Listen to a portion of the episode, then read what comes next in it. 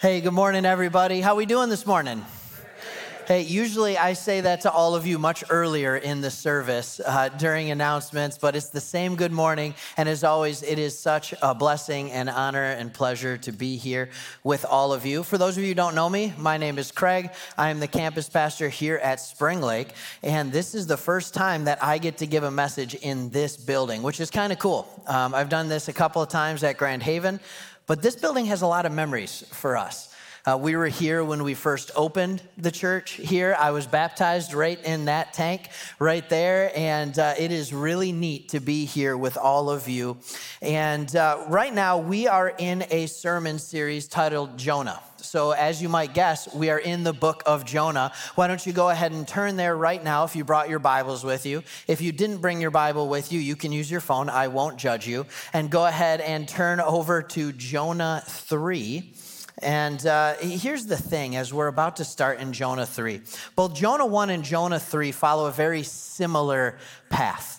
Two completely different results, but a very similar path. So it's important that you know what happened in Jonah 1. And also, my past as a teacher won't let me remind you what we've learned the past couple weeks, just in case you weren't here.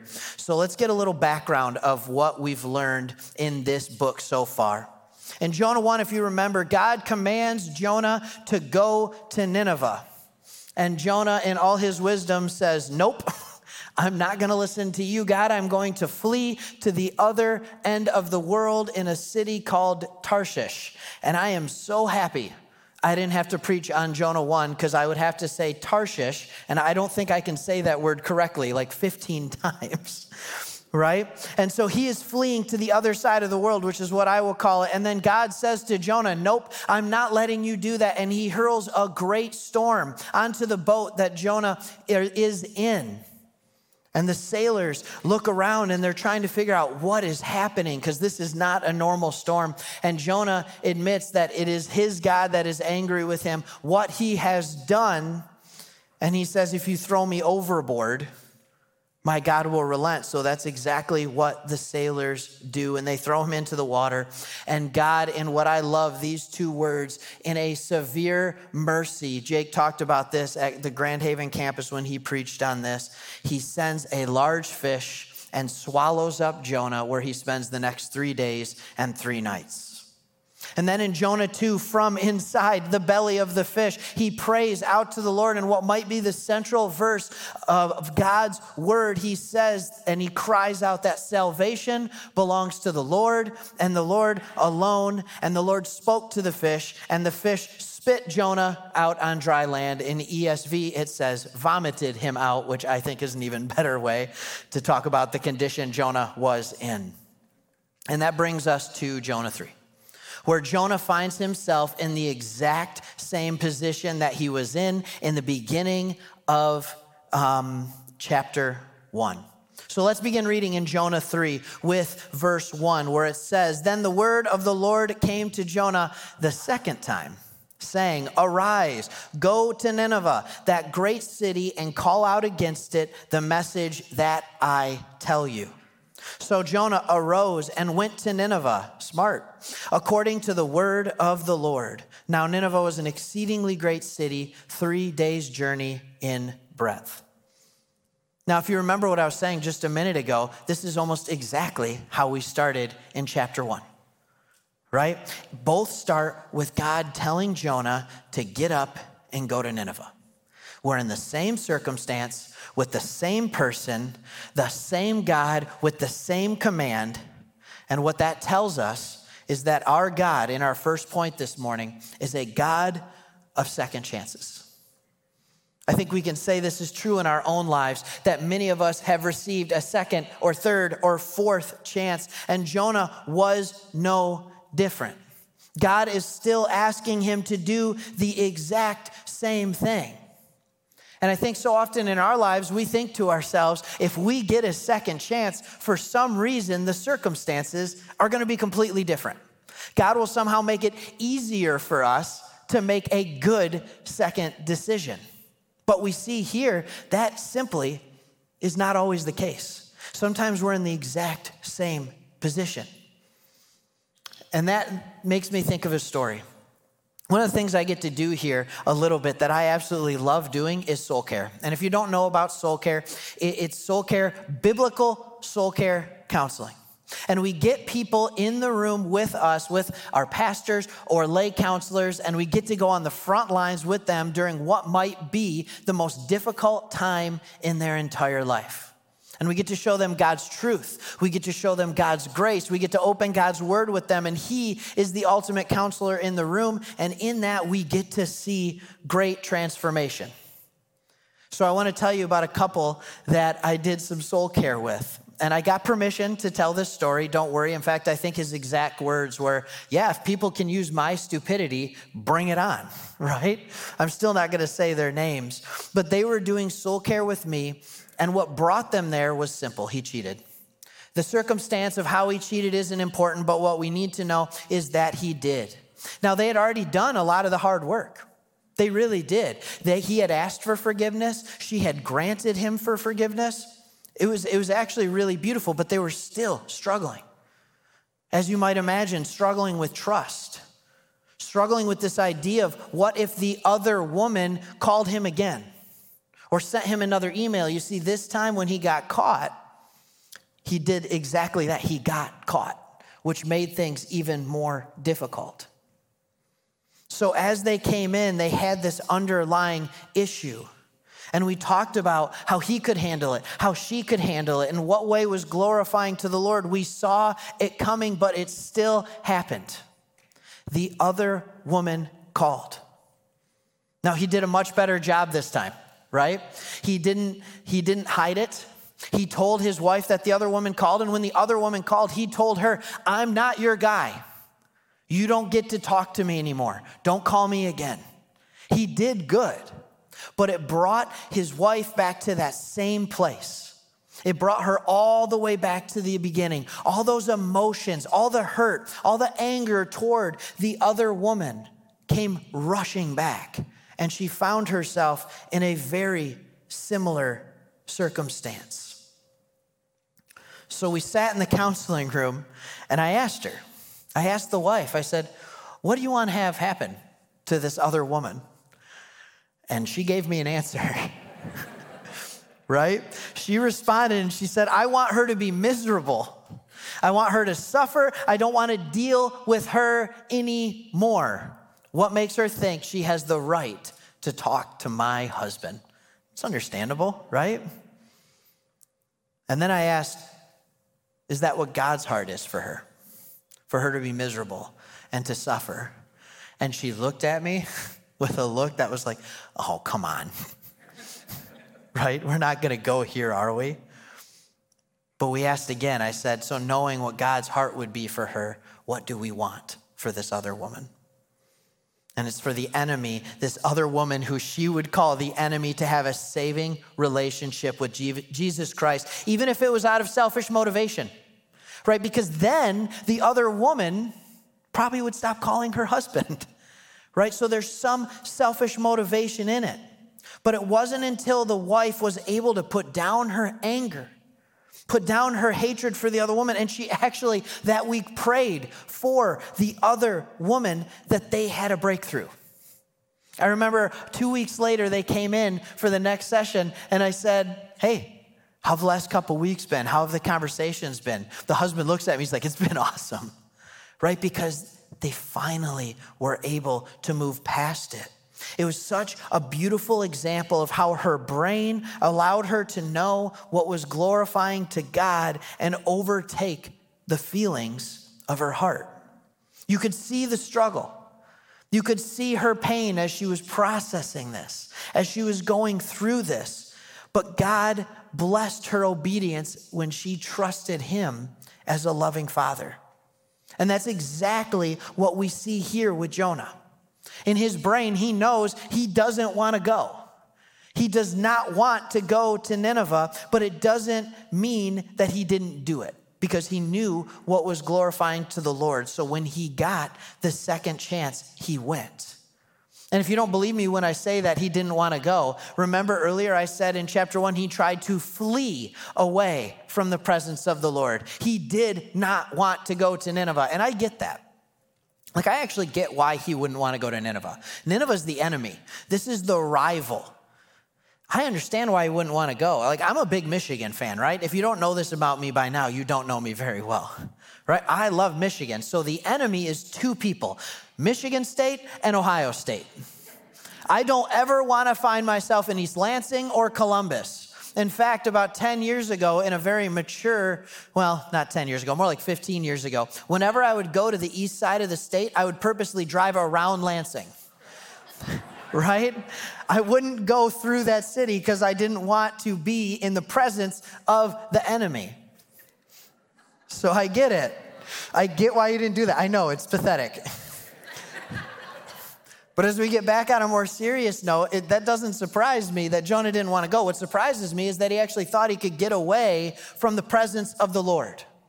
Like he just thought, if I go to the other side of the world, God won't see me? Does it work like that? I don't think it does. It doesn't work like that. In fact, God sent a huge fish to swallow him, and he ended up being in much more pain than if he just went to Nineveh in the first place. But then I started thinking, don't we do this in our lives? Maybe we don't travel to the other side of the world, but we run to different things that help us forget that God is always there. That no matter what we do, we're in His presence. And for some of you, it might be alcohol or drugs, right? Those are the first two easy ones that come to mind. Right? What about what about relationships? How many of us go from relationship to relationship looking and hoping to find meaning instead of looking to God for that because we just want to find our love in something easy in this world? Good news is we have a God of second chances. So every time you end one relationship, you have a chance to reevaluate what that looks like, or every time you're entering into another one. And then I was asking my wife, I'm like, come on, give me more stuff for this list. And of course, she made a better point than any of the ones I did. And she said, what about isolation? Isolation. During this COVID season, how many of us have gotten incredibly comfortable being home? Or at least just not doing what we want to do, or doing exactly what we want to do and not going outside of our comfort zone. It's a conversation that I've been having regularly here at the church. And sometimes it happens at the church, but most of the time it happens at the grocery store, at the gym. Obviously, as you look at me, not as often at the gym as at the grocery store. but people will come up to me and they'll be like, Pastor Craig, and I'll be like, How you doing? It's been a while. I haven't seen you. And I get something like this Hey, so sorry we haven't been at church. We're so sorry. It's just you guys do such a good job with your online service. You do such a good job, and I just really love watching church with my pajamas on and a cup of coffee, right? And my usual response to that is, We have coffee here too, right? And donuts. Feel free to come over. And before anybody gets offended, I understand that there are many people watching online right now that have a great reason for being home right? Maybe it's a physical struggle that doesn't allow you to come to church. Maybe you've talked to your doctor and your health is at a point where it's just not safe for you to be out in public right now. I get that. I really do. And we want to do everything we can to love you well while you're home as a church. Maybe you're on vacation. If you're watching us from vacation, that's awesome. I think that's great. One of my favorite sermons we ever had here was my wife and I in Florida floating around in the pool listening to Pastor Chris on our AirPods right? That was a fantastic message. How couldn't it be? But there's many people at home watching right now for the simple fact that it's more convenient and more comfortable. And there's many people in this room that their church attendance isn't what it used to be because it's more comfortable to be at home. And if that's you, all I'm saying is you're neglecting the amazing things that God has for you here in this community at church every weekend every Sunday morning.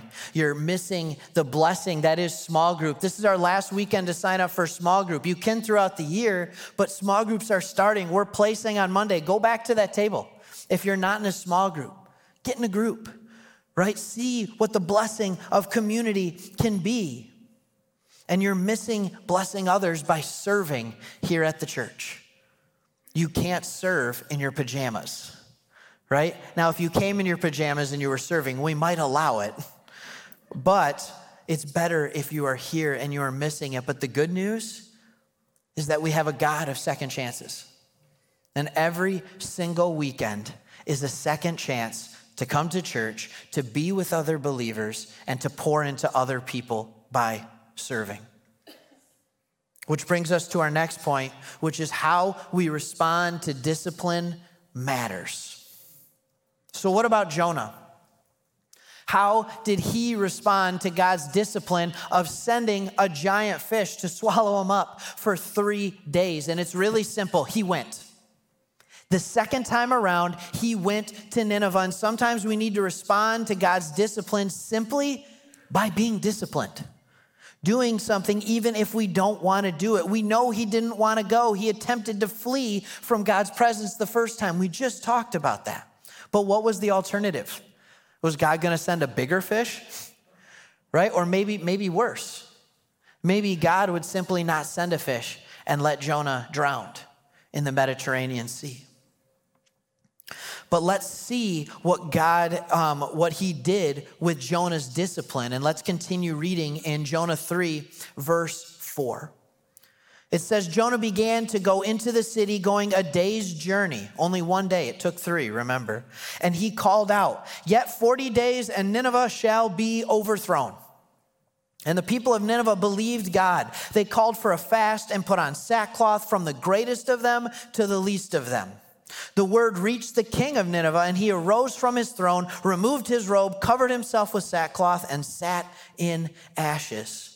And he issued a proclamation and published through Nineveh By the decree of the king and his nobles, let neither man, nor beast, nor herd, nor flock taste anything. Let them not feed or drink water. But let man and beast be covered with sackcloth, and let them call out mightily to God. Let everyone turn from his evil way and the violence that is in his hands. That's a pretty good response. God used Jonah's discipline in response to his discipline. So Jonah goes into this large city, and I just want to take a minute and talk about this sermon that he gave, right? What church can I be a pastor at that I can do an eight word sermon? like Jonah, right? Yet 40 days and Nineveh shall be overthrown. You see what I did right there? I memorized his sermon. I haven't memorized mine, right? This is going to take me a lot longer than eight words. And when I first heard this, the first thing I could think of was like, Jonah, that's it? Like, dude, that's all you got? The people of Nineveh knew that he was a prophet of God. They knew where he was from, but this is all he says eight words.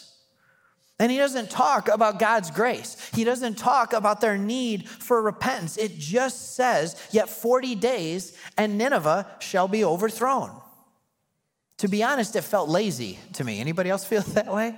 It felt like a lazy sermon, except I know that this is what God called him to say in the moment. If you remember back in verse 2, it said, Go to Nineveh, the great city, and call out against it the message that I tell you. So he gave the message. And in verse 5, it says, And the people of Nineveh believed God. It doesn't say the people of Nineveh believed Jonah.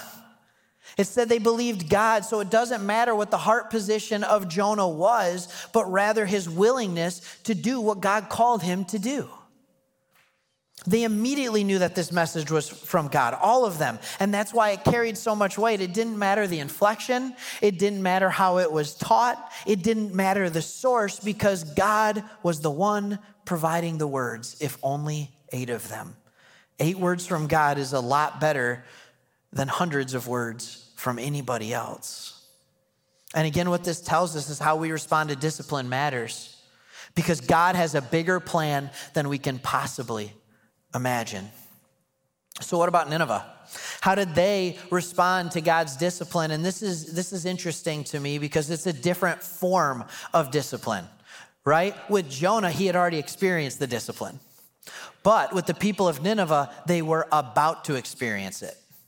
This is the difference between me giving my three year old son Hudson a timeout because of something he did and me telling him, if you keep doing this, you're gonna get a timeout right? They're told you're about to get a timeout. And we know how they responded. They repented, they put on sackcloth, they fasted, they prayed to God. But I think even more important than what they did is why they did it. Like, why would they learn so fast before they even messed up? I mean, yes, they were already messing up, but why did they do this so fast? Then the only thing I can think of, the only thing I can pull from the text is that they did it out of fear. They had a healthy fear of the Lord. And I want to explain what that means by explaining how I learned what a healthy fear of the Lord means. It was about 10 years ago, and uh, I was in my third year teaching, and it was my second year as the boys' varsity tennis coach. And I had a Twilight Zone moment with one of my players that I just didn't understand how this could happen. The year before, he was purposely throwing matches in one of our final tournaments because he wanted to get out of there to get to a different sport that he was playing for a different team. So he purposely lost. Naturally, we suspended him, right? He was done for the season. And then the next year he comes back. By the way, he's our best player. I just wanted to make that clear. Makes this decision much more difficult. So the next year he comes back and he starts playing. And first day of tryouts, he beats everyone on the team. But then he realizes if I'm the best player on this team, I have to play the best player from every other team, and I'm going to get my butt kicked all year. So, what does he do the next day? He purposely loses every single match that he plays in tryouts. So, I knew what I had to do. He was done. It was best for the team, it was glorifying to the Lord, and honestly, it was best for the player to learn that he couldn't do this anymore. But guess who didn't agree with my assessment of the situation? The player. And guess who really didn't agree with my assessment? His, yeah, his mom more specifically. But yes, his parents, right? So here I am, and I'm about to have a meeting with the player, his mom, and my JV coach, who is just a player that graduated last year, so he'll be good for nothing. And I said, and I said to, I said to one of my good friends, kind of a mentor at the time, Pat O'Neill, Pio, we called him. And I said, Pio, I'm nervous, man. I don't know if I have the courage to tell them and stick to my guns of knowing what is right and what I have to do. And he just looked at me, he's like, Craig, you'll be fine. And I'm like, I'm glad you're confident, right? He goes, You wanna know why I know you'll be fine? Because you have a healthy fear of the Lord. And I said to him, What does that even mean? Right? Remember, I was very smart 10 years ago. What does that even mean? He said, What's glorifying to God? I said, To let him go. What's best for him? What's best for the team? And I said, To let him go. And he goes, If you know what the right decision is, your fear of doing the wrong thing in God's eyes will far outweigh your fear of his mom and the player. I was like, Well, when you put it that way, you're probably right. And that's exactly what the city of Nineveh, the Ninevites had was a healthy fear of the Lord. Proverbs 8 uh, 13 says, The fear of the Lord is hatred of evil. And that evil is exactly what the Ninevites were turning away from. This was a city that slaughtered and enslaved countless people. This was a city that was known for injustice and oppression. But now they have something to fear much more powerful than themselves, much more powerful than any army or nation that they had ever faced. They were now facing the Lord. So instead of their normal response of injustice and oppression, they respond with humility and pleading for God to relent, if even for their own sake, because they understood their position before God. That's a healthy fear of the Lord. It's knowing that He loves you, but also that you're knowing your position in line with Him. So, what about us? Right? You know what I learned. You know how I learned this. But what about us? What can we learn from both Jonah and the Ninevites and how they respond to discipline? And God, just like us, disciplines the ones He loves. Why would I discipline somebody I don't love? Right? In Hebrews 12 says this much better than I could. Let's read there. It says, And have you forgotten the exhortation that addresses you as sons? My son, do not regard lightly the discipline of the Lord, nor be weary when reproved by him. For the Lord disciplines the one he loves and chastises every son whom he receives. It is for discipline that you have to endure. God is treating you as sons, for what son is there whom his father does not discipline? And when reading this, and I, I, see the ending there, what father is there who his son he does not discipline? And naturally, I think of my kids, right? And we have two kiddos. Natalie is nine, and my son Hudson is three. And I want to talk about Hudson here for a second, right? If you know my son, he loves two things right? He loves being really, really loud, right? He gets that from his mom, right? And he loves being outside. Every morning when he wakes up from, from sleeping at night, from his nap, throughout the day, it's go outside, we go outside.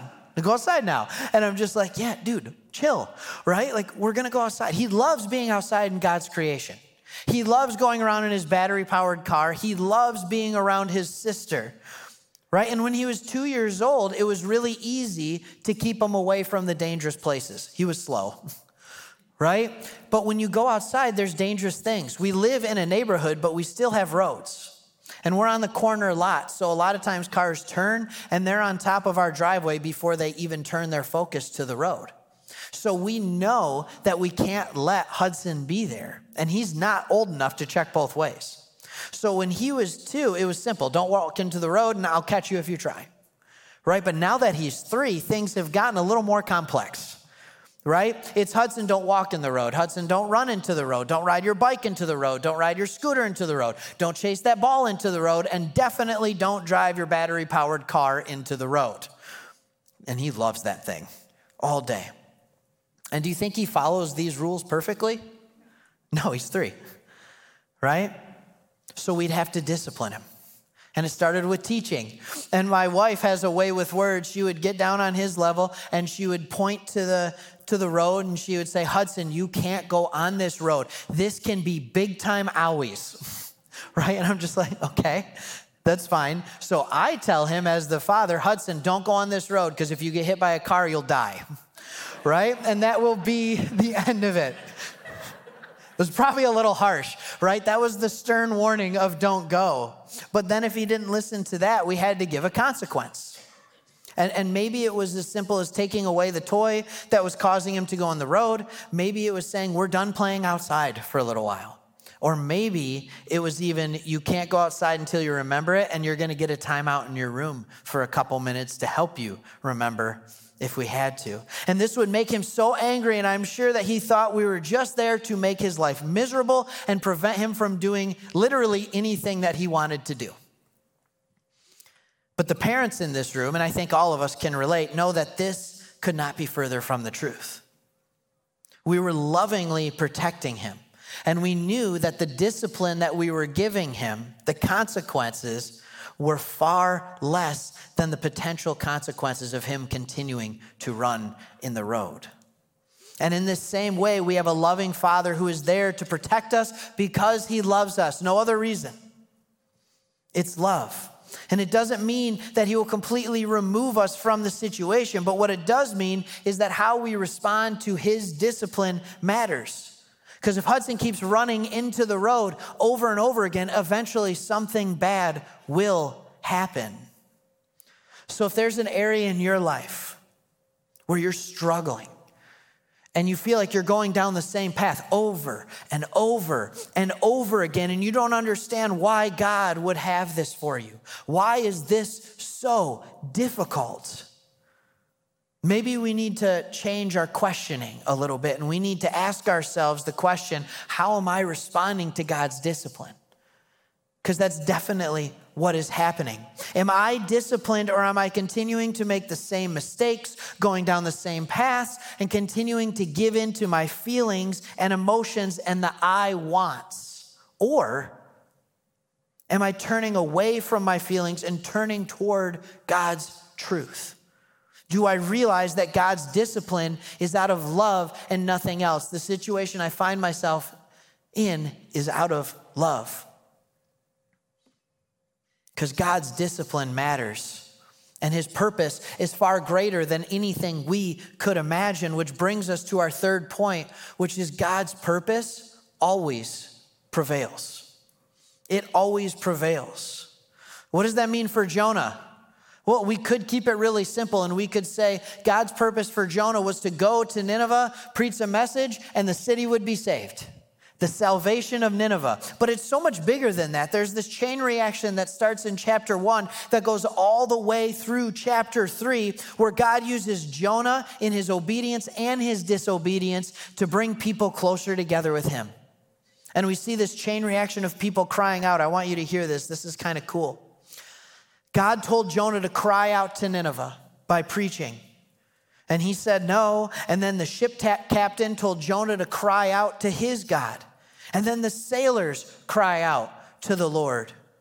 And then finally, in the distress of the fish, Jonah cries out to God. And then finally gets around to doing that crying out to Nineveh and preaching. And then they believed God. And the people of Nineveh cry out for a fast. And finally, the king and all the people cry out to God.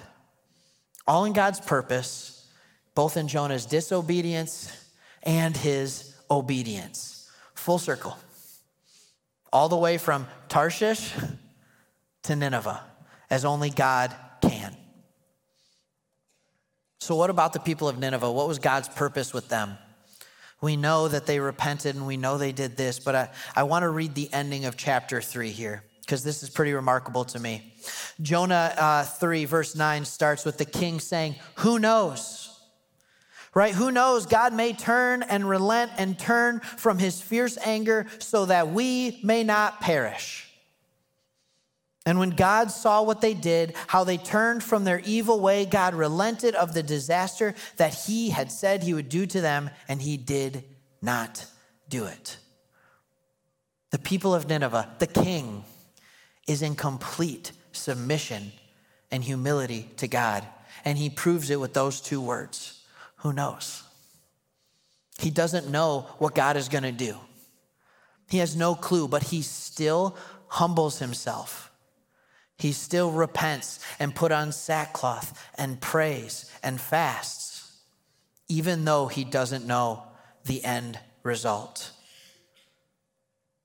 And as I look at the people of Nineveh and as I read this, I couldn't help but be a little bit sad for them.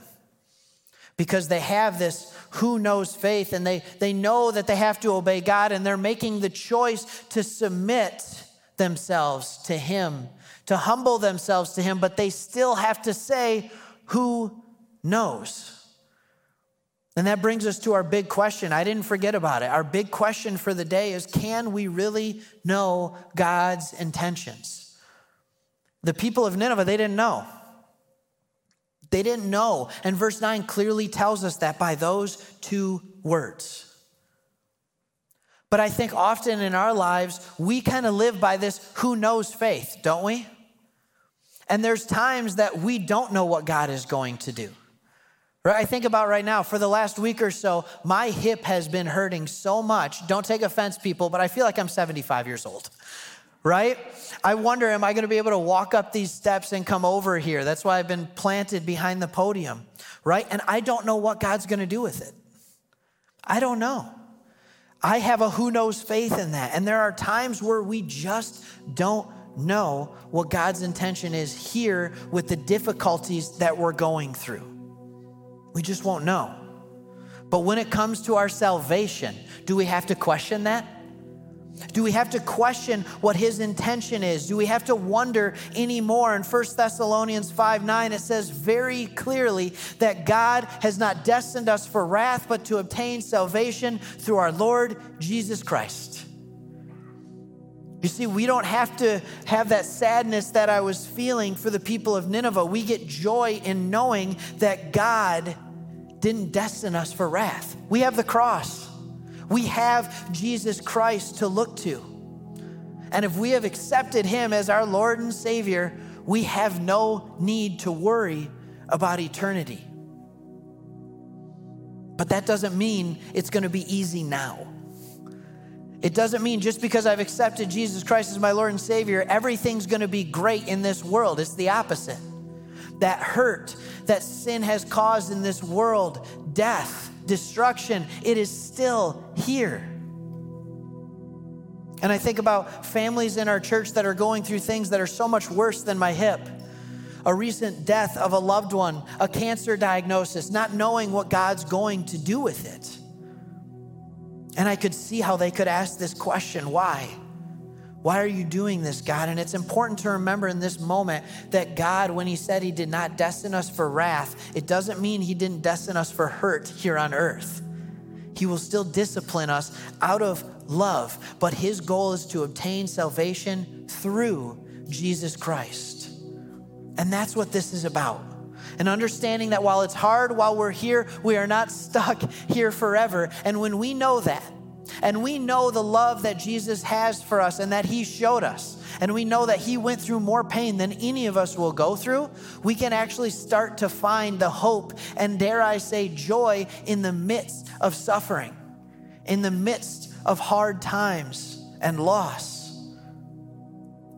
And again, it doesn't mean that it's going to be easy. Whatever you're going through, whatever you will go through, whatever you've been through, right? Just like it wasn't easy for Jonah to go to Nineveh. He didn't want to go. It probably, I know it wasn't easy for the wife in the story that I told you to pray for the other woman.